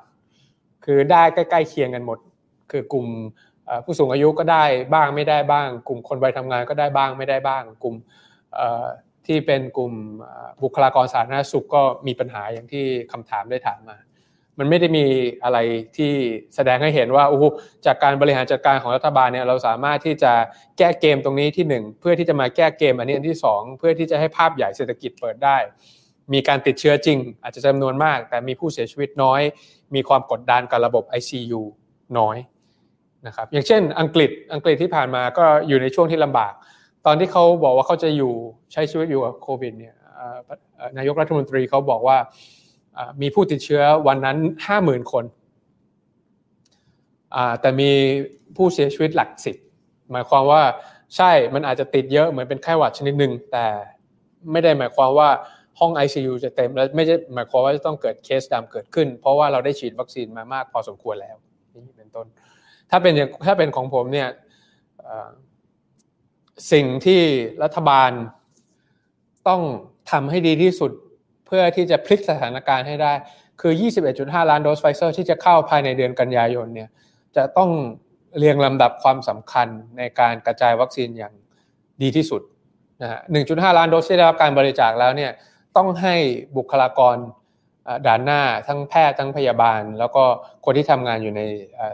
สถานพยาบาลที่ต้องเจอผู้ป่วยโควิด ที่มีความเสี่ยงทุกวัน ให้ได้เยอะที่สุดนะมีมีหลายคนได้ติดต่อมาบอกว่าฉีดซีโนแวคเนี่ยตอนนี้ภูมิลดจะเหลือศูนย์อยู่แล้ว ติดเหลืออยู่เลขตัวเดียวแล้วพอไปตรวจภูมิขึ้นมาเนี่ยก็เหมือนกับฉีดน้ำเกลือไปหมด ถึงจะฉีด 2 เข็ม แล้วฉีดไฟเซอร์เข็มหนึ่งอาจจะไม่พอเขาอาจจะต้องขอ ถ้าอยากจะให้เขาตั้งใจทำงาน ให้เป็นขวัญกำลังใจในการสู้กับวิกฤตโควิดที่จะยืดเยื้อไปอีก 2-3 เดือนข้างหน้าเนี่ยไม่ว่าจะอะไรจะเกิดขึ้น คงจะต้องเป็นไฟเซอร์สองเข็ม คือมันไม่ได้มันไม่มันไม่ได้ควรที่จะวัดกันว่าฉีดไปแล้วกี่เข็ม แต่มันควรที่จะวัดกันว่ายังมีภูมิคุ้มกันที่จะลดความเสี่ยงแล้วก็ต่อสู้ เพื่อพี่น้องประชาชนจำนวนมากได้หรือไม่ ถ้าเป็นอย่างนี้เนี่ยตัวเลขของหมอแล้วก็พยาบาลเนี่ยมีอยู่3ามแสนคนก็ประมาณ 6 แสนโดส ก็สามารถน่าจะอยู่ในบริหารจัดการได้อยู่ใน 1.5 ล้านโดส หรือว่าอีก 1 ล้านที่ประธานาธิบดีโจไบเดนจะบริจาคให้เรานะตรงนี้ก็ตรงนี้ก็คือปลอดภัยอย่างน้อย ประการด่านหน้าของของประเทศไทย ที่ทำงานอยู่ในสถานพยาบาลฮอสพิทอล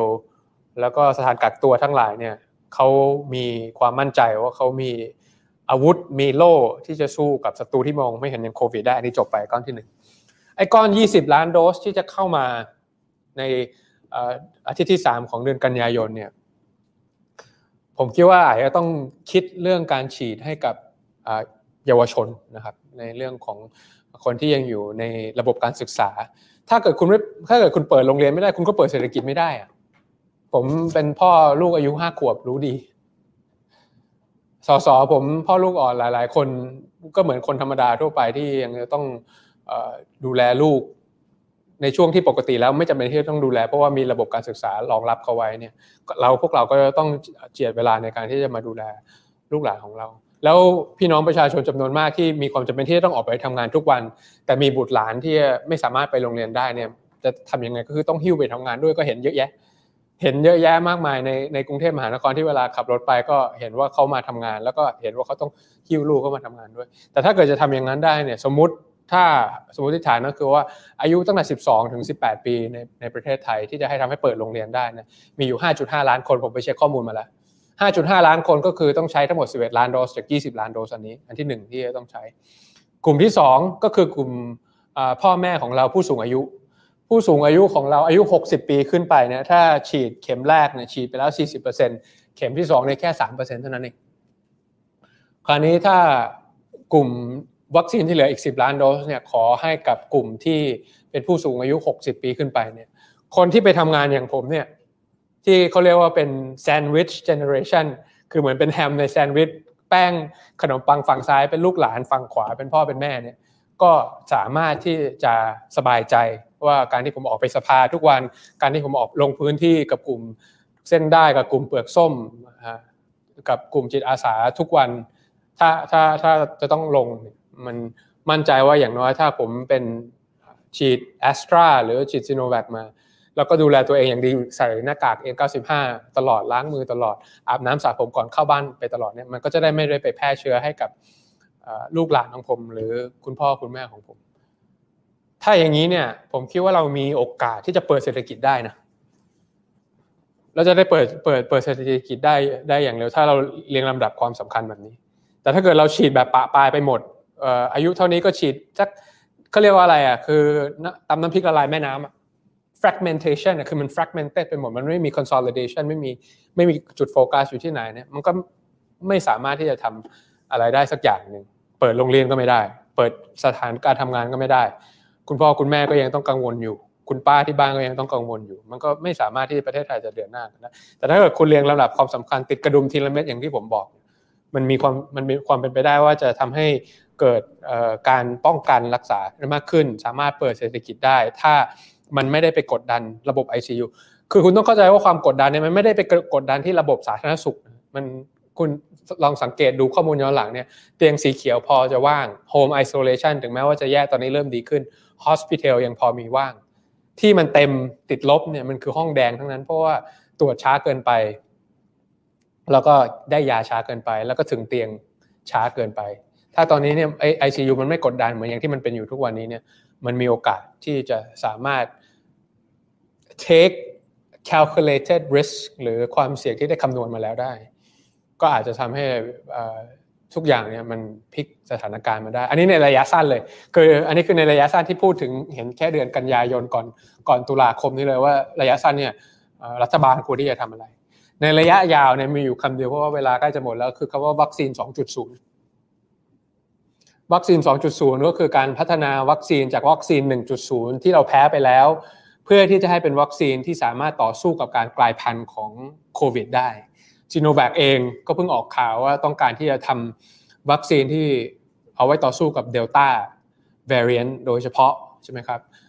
ตัวเลขคือเป็นอย่างนี้ครับ มี 250 บริษัทที่กำลังศึกษาการทำวัคซีน 2.0 ที่เอาไว้ต่อสู้กับการกลายพันธุ์ของโควิด มีการทดลองในคนแล้วอยู่ 82 82 บริษัท 250 ทดลองอยู่ 82 นี่ทดลองในคนแล้ว อันนี้นี่คือเรื่องของวัคซีน 2.0 ที่ประเทศไทยไม่ควรที่จะผิดซ้ำซากเหมือนอย่างที่ผิดกับวัคซีน 1.0 คือวัคซีน 1.0 เนี่ยช้าไปแล้วคนอื่นก็ไปเข็ม 3 กันแล้ว เรายังเพิ่งได้เข็มแรกเอง คราวนี้เนี่ยถ้าตรงนี้มันพลาดไปแล้วเนี่ยแล้วสงครามมันยังไม่จบ variant of concern VOC มันยังเกิดขึ้นเรื่อยๆ มันยังมี แลมด้าในฟิลิปปินส์เมื่อวานที่ผ่านมา เริ่มเข้ามาถึง Southeast Asia มาถึงอาเซียนมากขึ้น ก็ต้องการเตรียมพร้อมในการจัดการกับวัคซีน 2.0 250 บริษัท 82 บริษัทที่กำลังทดสอบอยู่ในรัฐบาลไทยจะต้องเข้าร่วมไปเกี่ยวข้อง COVAX อีกรอบหนึ่งเนี่ยต้องต้องต้อง approach หรือต้องเดินหน้าเข้าหา แล้วก็อาจจะต้องมีการร่วมทุนในการพัฒนาล่วงหน้าเพื่อที่จะ เมื่อมันสำเร็จแล้วอาจจะมีความเสี่ยงมาก แต่เมื่อมันสำเร็จแล้วเนี่ยประเทศไทยจะได้ไม่ตกขบวนรถไฟอย่างที่ตกขบวนในในในวัคซีน 1.0 ในช่วง 2 ปีที่ผ่านมา อันนี้คือการแก้ไขในระยะยาวเพื่อที่จะทำให้หลุดออกจากวงจร double dip recession หรือว่าวิกฤตซ้อนวิกฤตอย่างที่ประเทศไทยเจออยู่ตอนนี้ ซึ่งถ้าเกิดไม่เป็นอย่างนี้เนี่ยมีมีมีธนาคารแห่งประเทศไทยบอกว่า เราจะกลับมาสู่ภาวะปกติในประเทศไทยในปี 2570 เลยนะครับ ทั้งเศรษฐกิจทั้งทุกอย่าง 2570 ประเทศไทยถึงจะกลับมาเป็นปกติ ถ้าเกิดคุณไม่อยากเห็นภาพที่แย่แบบนั้นก็ต้องเริ่มคิดในสองสามเรื่องที่ผมได้พูดไปแล้ว ค่ะ ก็ต้องคอยจับตากันในเดือนกันยายนนะคะ อีกเรื่องค่ะที่ต้องจับตาเราก็ขอถามคุณทิมเร็วๆก่อนที่จะเข้าคำถามของทางบ้านนะคะเออไม่นานมานี้ค่ะ ก็มีประเด็นที่หลายคนมองอยู่คือการโยกงบประมาณที่ ปรับลดจากหน่วยงานอื่นๆนะคะ ไปไว้ที่ส่วนกลางนะคะ ซึ่งก็เป็นประเด็นถกเถียงแล้วก็จับตา ไม่รู้ว่าผลโหวตแบบนี้เนี่ยเซอร์ไพรส์คุณทิมหรือเปล่า แล้วก็ถ้าให้คุณทิมช่วยมองในระยะยาวเนี่ย มีอะไรที่เราควรจะต้องจับตาเรื่องงบประมาณบ้าง แล้วก็มันจะส่งผลหากมันเป็นอย่างนี้เนี่ยนะคะ มันจะส่งผลต่อประชาชนหรือชะลอการดีขึ้นของประเทศเราอยังไงบ้างไหมคะ ผิดหวังในในระดับแรกเนี่ยคือผมไม่เชื่อว่าปัญหาโควิดที่แก้ไม่ได้เนี่ยมาจากงบประมาณ งบประมาณคือ 3.2 ล้านล้าน 3.3 ล้านล้าน 3.1 ล้านล้านในช่วง 3 ปีที่ผ่านมา รวมพลกรเงินกู้ 1.9 ล้านล้านกับพลกรเงินกู้อีก5แสนล้านเนี่ยประเทศไทยมีเงินพอที่จะซื้อวัคซีนให้สำหรับทุกคน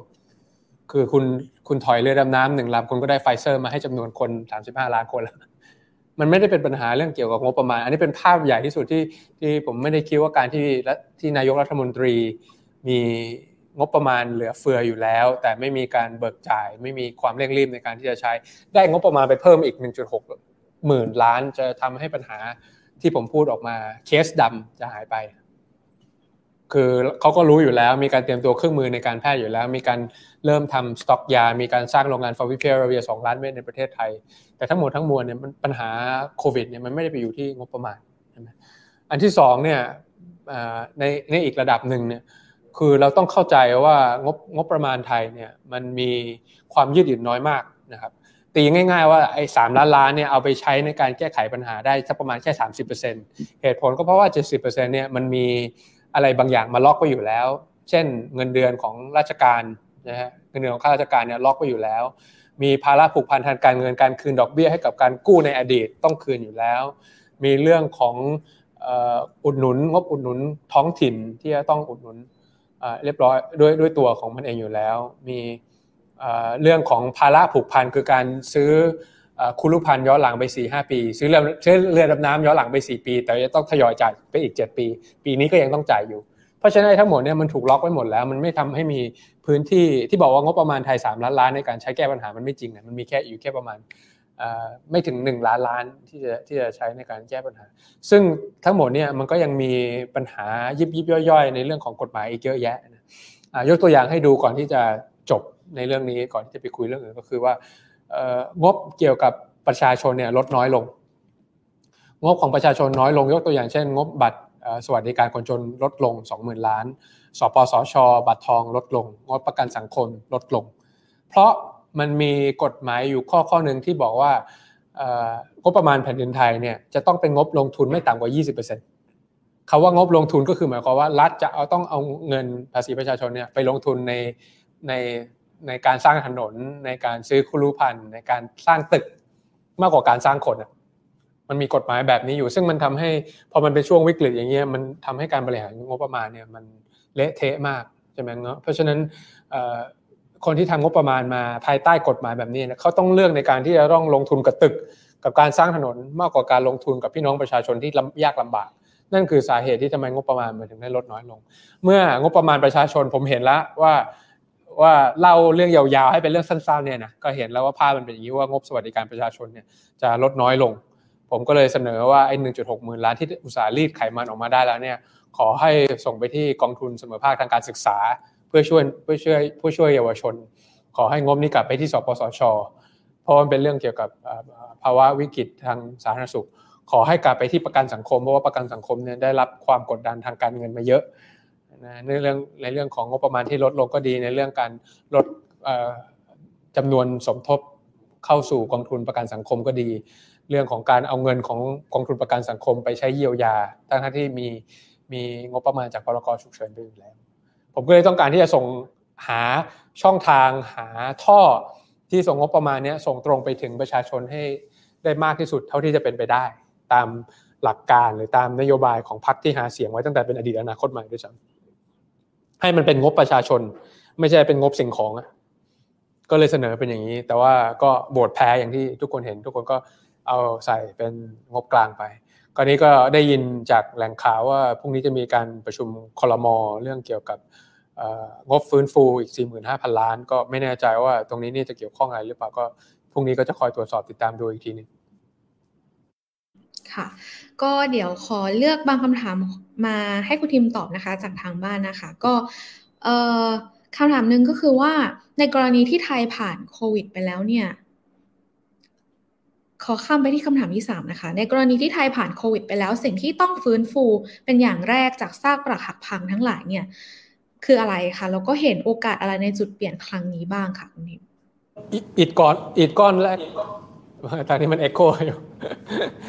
อิฐก้อนแรกที่จะสร้างบ้านใหม่ก็ต้องเป็นงบของคนที่จะเอาไว้ดูแลคนที่อ่อนแอที่สุดในประเทศไทย คนที่เปราะบางที่สุดในประเทศไทย ผู้สูงอายุแล้วก็เด็กวัยแรกเกิดเรื่องเกี่ยวกับบำนาญของของผู้สูงอายุที่มันน้อยเกินไป ไม่สามารถที่จะสามารถที่ดำรงชีวิตอยู่ได้ใช่ไหมครับการดูแลเรื่องเกี่ยวกับเด็กอายุศูนย์ถึงหนึ่งศูนย์ถึงหกขวบ ผู้ที่มีความผู้ที่มีความ ท้าทายทางกายภาพ ก็มีความจำเป็นที่จะต้องดูแลพวกเขาเหล่านั้นอย่างเต็มที่เมื่อเมื่องบที่ทำออกมาเนี่ยเป็นงบของประชาชนเหมือนกับว่าเป็นเป็นรากฐานของประเทศจริง ๆ แล้วเนี่ยหลังจากนั้นก็จะต้องมานั่งคิดถึงก้อนที่สองเกี่ยวกับเรื่องของความเหลื่อมล้ำเรื่องเกี่ยวข้องกับการจัดการหา ขีดความสามารถทางการแข่งขันใหม่ ๆ ของประเทศไทยนะครับ การที่ช่วยเหลือแรงงานที่อาจจะตกงานในวัยอายุ 40 อย่างผม แล้วไม่สามารถที่จะเริ่มต้นชีวิตใหม่ได้ ทั้งทั้งที่มีลูก2อสคนทำงาน 3-4 อาชีพก็ยังไม่สามารถที่จะเลี้ยงเลี้ยงเลี้ยงดูครอบครัวของตัวเองได้มันเป็นเรื่องที่ที่ที่ที่น่าเศร้าใจมาก เมื่อ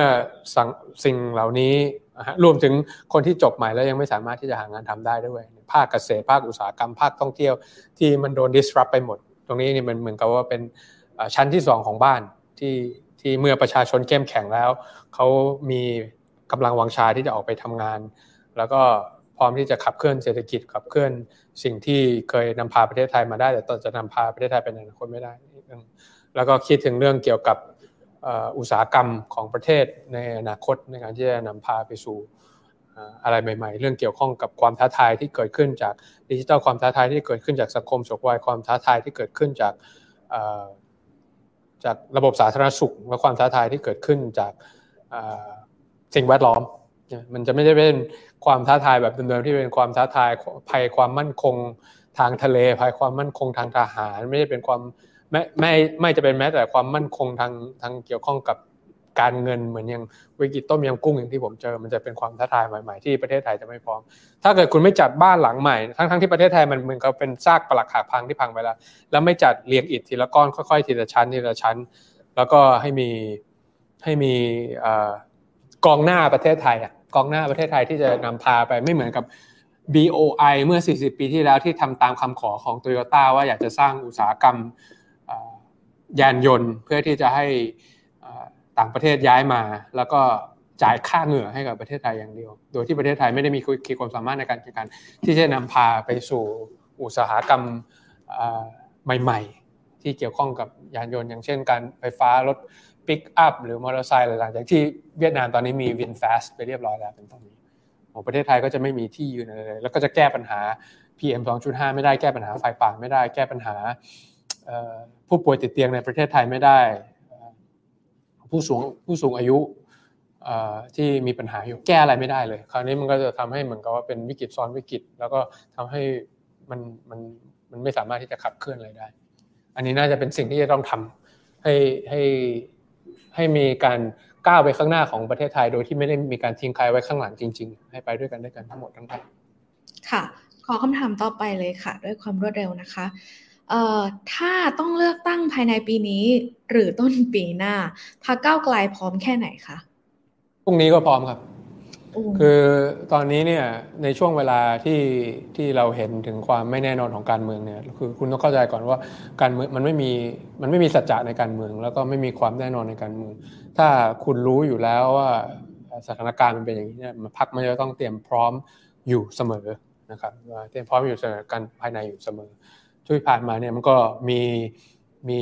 เลือดเก่าออกไปจากอดีตอนาคตใหม่อย่างที่ทุกคนทราบกันดี แต่สิ่งที่ผมยังไม่เคยพูดที่ไหนมาก่อนแล้วก็พูดที่วันอวันเป็นที่แรกเนี่ยก็คือ มีเลือดใหม่ ๆ พร้อมที่จะเข้าพักก้าวไกลเยอะ พร้อมสำหรับจำนวนเขตเลือกตั้ง ไม่ว่าจะเขตเลือกตั้งจะเป็น 350 เขตหรือเป็น 400 เขต ผมก็มีจำนวนพร้อมเท่านั้น แล้วคนที่จะเข้ามาเนี่ยเป็นคนที่ใหม่ชัดโดดเป็นคนที่มีความใหม่ มีความชัดเจนว่าเขาจะเข้ามาทำการเมืองเพื่ออะไร ไม่ได้เล่นการเมืองด้วยนะมาทำการเมืองนะแล้วก็มีความโดนกับปัญหาวิกฤตมีตั้งแต่หมอมีตั้งแต่เภสัชมีตั้งแต่คนที่อยู่ในกระทรวงกลาโหมมาก่อน อยู่ตั้งแต่คนที่เป็นครูและทั้งหมดนี้ก็คือพร้อมที่จะพร้อมทำให้พักก้าวไกลเนี่ยเป็นสถาบันทางการเมือง แล้วก็ไม่ได้เป็นแค่พักชั่วคราว เพราะว่าเขาจะเป็นสสเขตที่มีความยึดโยงกับพื้นที่กับยึดโยงกับพี่น้องประชาชน ที่พร้อมที่จะทำงาน มีคนหลากหลายสายอาชีพ หลายอายุแล้วก็หลาย background ที่มีวิสัยทัศน์ร้อยรัดกันด้วยความอุดมการณ์ของของพรรคก้าวไกลที่อยากจะเห็นคนไทยเท่าเทียมกันเท่าทันโลกเหมือนเดิม มันสามารถที่จะพร้อมในการที่จะทั้งสู้ศึกเลือกตั้ง แล้วก็การที่จะเข้าไปเป็นรัฐบาลเพื่อที่จะเอานโยบายที่ได้พูดเกริ่นไปบ้างแล้วเนี่ยสามารถที่จะเข้าไปพัฒนา แก้ปัญหาได้จริง ผมต้องการที่จะเข้าไปแล้วสามารถที่จะแก้ไขปัญหาน้ำชลประทาน 20%ในประเทศไทยได้จริง ผมต้องการที่จะเห็นว่าไม่ว่าจะเป็นเขตนอกชลประทานหรือในชลประทานมีน้ำสมบูรณ์ในการที่จะใช้ ผมต้องการที่จะเห็นการลดภาระกิจซับซ้อนของกรมชลประทานและกรมกรมทรัพยากรน้ำและกรมน้ำอะไรสักอย่างที่ที่อยู่ที่กระทรวงมหาดไทยรวมกันไปอยู่ในอันเดียวกัน และสามารถที่จะใช้งบประมาณนี้ส่งไปให้ท้องถิ่นในการที่บริหารจัดการในการดูแลภาวะของเรื่องของน้ำได้ด้วยตัวเอง ผมต้องการเห็นการสร้างเศรษฐกิจใหม่ๆ ที่ไม่ได้กระจุกอยู่ในแค่กรุงเทพมหานคร ถ้าเกิด 40%ของเศรษฐกิจอยู่ในเมืองหลวงเพราะเศรษฐกิจเมืองหลวงปิด ก็ขาซ้ายคุณก็อัมาพาตไปทั้งครึ่งหนึ่งแล้วอีกที่เหลืออันหนึ่งมันก็ไม่อัมาพาต พวกนี้เนี่ยมันเป็นนโยบายที่ที่รู้ว่าอันนี้มันไม่ได้เป็นการมาคุณไม่ได้ถามเรื่องนโยบายผมในคราวหน้านะแต่ว่าผมต้องการที่จะเข้าไปรัฐบาลและเข้าไปบริหาร แล้วก็เอานโยบายเหล่านี้เนี่ยซื้อใจประชาชนในการที่จะแก้ไขปัญหาได้ ซึ่งผมจะไม่สามารถทำอย่างนั้นได้ ถ้าผมไม่ชนะเลือกตั้งได้ แล้วผมจะชนะเลือกตั้งไม่ได้ ถ้าผมไม่มีความพร้อมในการที่จะส่งสอสอเขต ที่เป็นการเมืองแบบใหม่ที่ไม่ต้องการที่จะไปไปทำอะไรที่เป็นการเมืองแบบเก่าในระบบอุปถัมภ์ในการบริจาคในการ ซื้อของไปให้ เพราะว่าเราต้องการที่จะทำงานแทนการซื้อของให้กับพี่น้องประชาชน ซึ่งแน่นอนว่าเราพร้อมจากภายในแต่ภายนอกจะเข้าใจวิธีการทำงานแบบนี้หรือไม่ มันก็ต้องใช้เวลาในการที่จะเปลี่ยนแปลงทางความคิดว่าเนี่ยการเมืองแบบใหม่เนี่ยการบริหารจัดการอย่างชาญฉลาด ไม่ว่าปัญหาของคุณจะเป็นปัญหาเรื่องของเมือง เป็นปัญหาเรื่องชาติพันธุ์เป็นปัญหาเรื่องของน้ำเป็นปัญหาเรื่องของ ขยะเป็นปัญหาเรื่องของ PM 2.5 เป็นปัญหาเรื่องเกี่ยวกับระบบสาธารณสุขในภาคใต้ เป็นปัญหาเรื่องนิคมอุตสาหกรรมในพื้นที่ที่มันไม่ควรจะมี มันสามารถที่จะแก้ไขได้ แล้วมันมีค่ามากกว่าการซื้อของไปบริจาคเล็ก ๆ น้อยๆแน่นอน เพราะว่ามันจะเป็นการเปลี่ยนแปลงที่ยั่งยืน ก็ก็พร้อมที่จะนำเสนอการเมืองแห่งความเป็นไปได้นะการนำเสนอ politics of possibility ให้กับคนไทยจำนวนมากที่ที่เชื่อว่า ปัญหาที่มีอยู่ในประเทศไทย สามารถแก้ไขได้ในสิ่งได้ด้วยสิ่งที่ประเทศไทยมีอยู่ค่ะขออีกสักคำถามก่อนจากกันไปแล้วกันนะคะ คุณทิมเอ่อตลอดครึ่งปีที่ผ่านตลอดปีครึ่งที่ผ่านมาค่ะ ในฐานะหัวหน้าพักคุณทิมประเมินผลงานตัวเอง ในฐานะหัวหน้าพักยังไง มีอะไรที่ภูมิใจและอะไรที่คิดว่าเป็นจุดอ่อนที่ควรทำให้ดีขึ้นค่ะ ก็รู้สึกว่าล้มไปข้างหน้าครับ ก็เลยว่า fall forward ตอนที่ พักอดีตอนาคตใหม่ถูกยุบเนี่ยแน่นอนว่าก็มีสื่อมวลชน แล้วก็มีคนคาดหวังว่าต้องการที่จะให้ผมเนี่ยขึ้นมาเป็นหัวหน้าพักแต่เส้นทางของการเป็นหัวหน้าของพรรคของผมเนี่ยมันไม่ได้โรยด้วยกลีบกุหลาบนะผมเล่นกีฬาแล้วก็บาดเจ็บที่คอทำให้หมอนรองคอกระดูกเคลื่อนที่ 4 4 4 5 ตั้งแต่ยังอภิปรายกระดุม5 เมตรอยู่ก็อดทนมาตลอด พอขึ้นเป็นหัวหน้าพักปุ๊บก็เป็นช่วงที่มือขวาชาไม่สามารถที่จะ จับปากกาเซ็นชื่อสมาชิกพักได้แล้วเนี่ยมันก็ต้องผ่าตัดในช่วงสองสามเดือนแรกในการที่จะเป็นหัวหน้าพัก แล้วก็ทุกคนก็ทราบดีว่าผมมีมีลูกเล็กนะจะห้าขวบเป็นเป็นคุณพ่อเลี้ยงเดี่ยว ก็ไม่ได้เลี้ยงเดี่ยว คุณแม่เขาก็ช่วยเลี้ยงด้วยนั่นแหละแต่ว่าจันถึงสุกจันถึงพฤหัสลูกสาวก็อยู่กับผม ก็มีความต้องการที่จะต้องการเป็นพ่อที่ดีด้วย เป็นนักการเมืองที่ดีด้วย แล้วก็เป็นหัวหน้าพัก ฝ่ายค้านอันดับสองของประเทศที่ต้องการที่จะมีวาระที่ก้าวหน้ามากที่สุดเท่าที่ประเทศไทยเคยเห็นมาด้วย มันก็เป็น ไม่ได้เป็นอะไรที่ง่าย ไม่ได้เป็นอะไรที่รู้สึกว่าตื่นมาแล้วสามารถแก้ไขปัญหา รู้สึกว่าล้มไปหลายครั้ง แต่ยังยังภูมิใจในตัวเองอยู่ว่า อย่างน้อยเวลาล้มก็ยังล้มไปข้างหน้าตอนที่ตัดสินใจว่าจะล้มไปข้างหน้าแบบนี้ก็แน่นอนว่า ถ้าเกิดพูดกันความเป็นจริง ก็รู้สึกว่าเฮ้ยเราอาจจะยังไม่เหมาะสม มีเรื่องปัญหาสุขภาพ ผมเป็นลมชักหลายคนก็รู้อยู่ด้วยนะผมก็เป็นลมชักด้วยเป็นนั่นด้วย แล้วก็ต้องครอบปัญหาดูแล ตั้งใจที่จะเป็นพ่อที่ดีเหนือสิ่งอื่นใดด้วยเนี่ยมันก็รู้อยู่แล้วและคาดหวังอยู่แล้วว่ามันคงจะต้องมีปัญหา แต่วิธีคิดตอนนั้นก็คือว่าถ้าถ้าเกิดคืนนี้กลับบ้านไปแล้วเป็นคืนสุดท้ายก่อนที่ผมจะตายเนี่ย แล้ว คิดว่าจะเสียใจหรือจะดีใจในการไม่รับตำแหน่งเนี่ยผมคิดว่าผมเสียใจก็เลยรับแล้วก็เลยต้องการที่จะมาทำตรงนี้ที่จะให้เต็มที่ เรื่องเรื่องจุดอ่อนก็คือเนี่ยแหละครับทำหลายอย่างมากเกินไป มันก็อาจจะไม่ได้ดีเต็มที่สักอย่างนึงก็เป็นพวก multitask แน่นอนว่าก็ต้องการที่จะบริหารจัดการภายในให้ดีด้วย เป็นการสร้างพักจากฐานล่าโดยที่มีการสมาชิกเข้ามาเกี่ยวข้องด้วย มีการอภิปรายในสภาให้กระดิ่งในใจประชาชนดังด้วยนำพักให้เป็นที่รู้จักในสังคมประชาธิปไตยในระดับประเทศด้วย อยากทำไปหมดซะทุกอย่าง แต่ก็ทำให้อาจจะทำได้ไม่ได้เต็มที่สักอย่างหนึ่งอาจจะดูว่าเป็น multitasker เกินไป ซึ่งสักวันหนึ่งเนี่ยปัญหาเหล่านี้ผมจะแก้ได้จุดอ่อนผมเนี่ยจะแก้ด้วยหมดไปโดยการสร้างทีม ด้วยการ divide and conquer ด้วยการเลือกว่าอะไรคือคือกลยุทธ์คือการเลือกว่าไม่ทำอะไร strategy is choosing what not to do ก็คือจะเลือกในสิ่งที่ตัวเองไม่ต้องทำแล้วก็สร้างทีมคนรุ่นใหม่ แล้วก็หาอาสาสมัครหาสสรุ่นใหม่เก่งๆขึ้นมา ให้สามารถที่จะช่วยงานช่วยกันทำงาน อย่างที่ผมพูดวันสุดท้ายวันที่อดีตอนาคตใหม่ถูกยุบละต่อจากคุณธนาธรแล้วก็คุณปิยบุตรว่า เราต้องผมต้องการจะที่จะสร้างพรรคนี้เนี่ยให้เป็นพรรคดาวกระจายที่เมื่อรวมตัวกันเนี่ยก็แสงสว่างพอกับดาวฤกษ์เพราะคุณเห็นแล้วว่าการที่ต้องการที่ให้เป็นพรรคการเมืองก็ดีหรือในการเมืองก็ดีเนี่ยมีซูเปอร์แมนอยู่คนเดียวมันไม่สามารถที่จะพาประเทศไทยไปสู่การเมืองใหม่ ๆ ได้หลายครั้งหลายหนที่จริง ๆ แล้วผมเป็นหัวหน้าพรรคแล้วผมอาจจะอยากจะออกมาพูดเองก็ได้แต่ผมรู้สึกว่าผมพูดได้ไม่ดีเท่าคุณวิโรจน์ผมพูดได้ไม่ดีเท่าคุณโรม ผมไม่เคยรู้สึกว่า ว่าแสงไฟมันต้องมาส่องที่ผมเลยผมต้องการให้ให้เป็นเป็นหัวหน้าพักที่ที่เขาเรียกว่า servant leadership ก็คือเป็นเพราะว่าผู้นำที่ที่รับใช้ลูกพักให้สามารถที่เขาได้ทำหน้าที่ได้อย่าง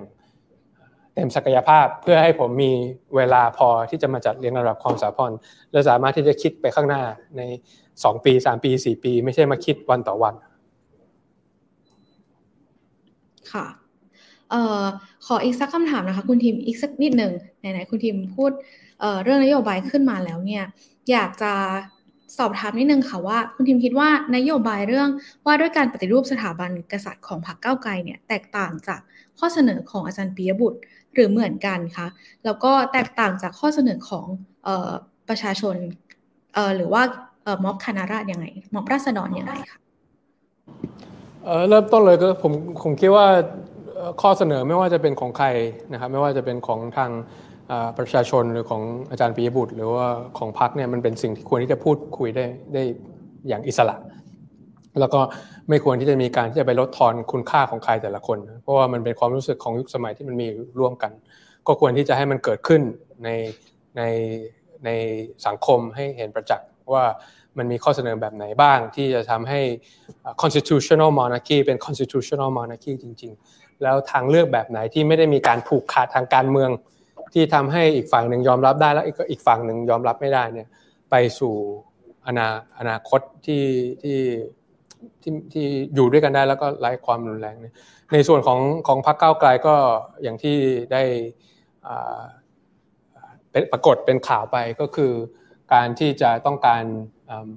ให้มีการแก้ไขเรื่องของมาตรา1นึไม่ให้ถูกใช้เป็น อาวุธทางการเมืองที่จะผิดวัตถุประสงค์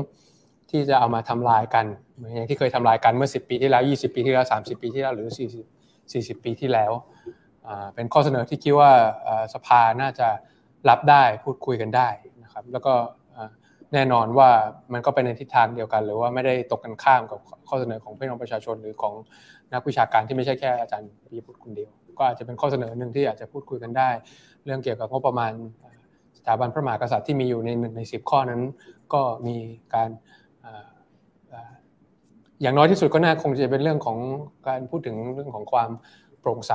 เรื่องของมาตรฐานในการบริหารจัดการในช่วงภาวะวิกฤตแบบนี้ แล้วก็เมื่อเทียบกับในระดับ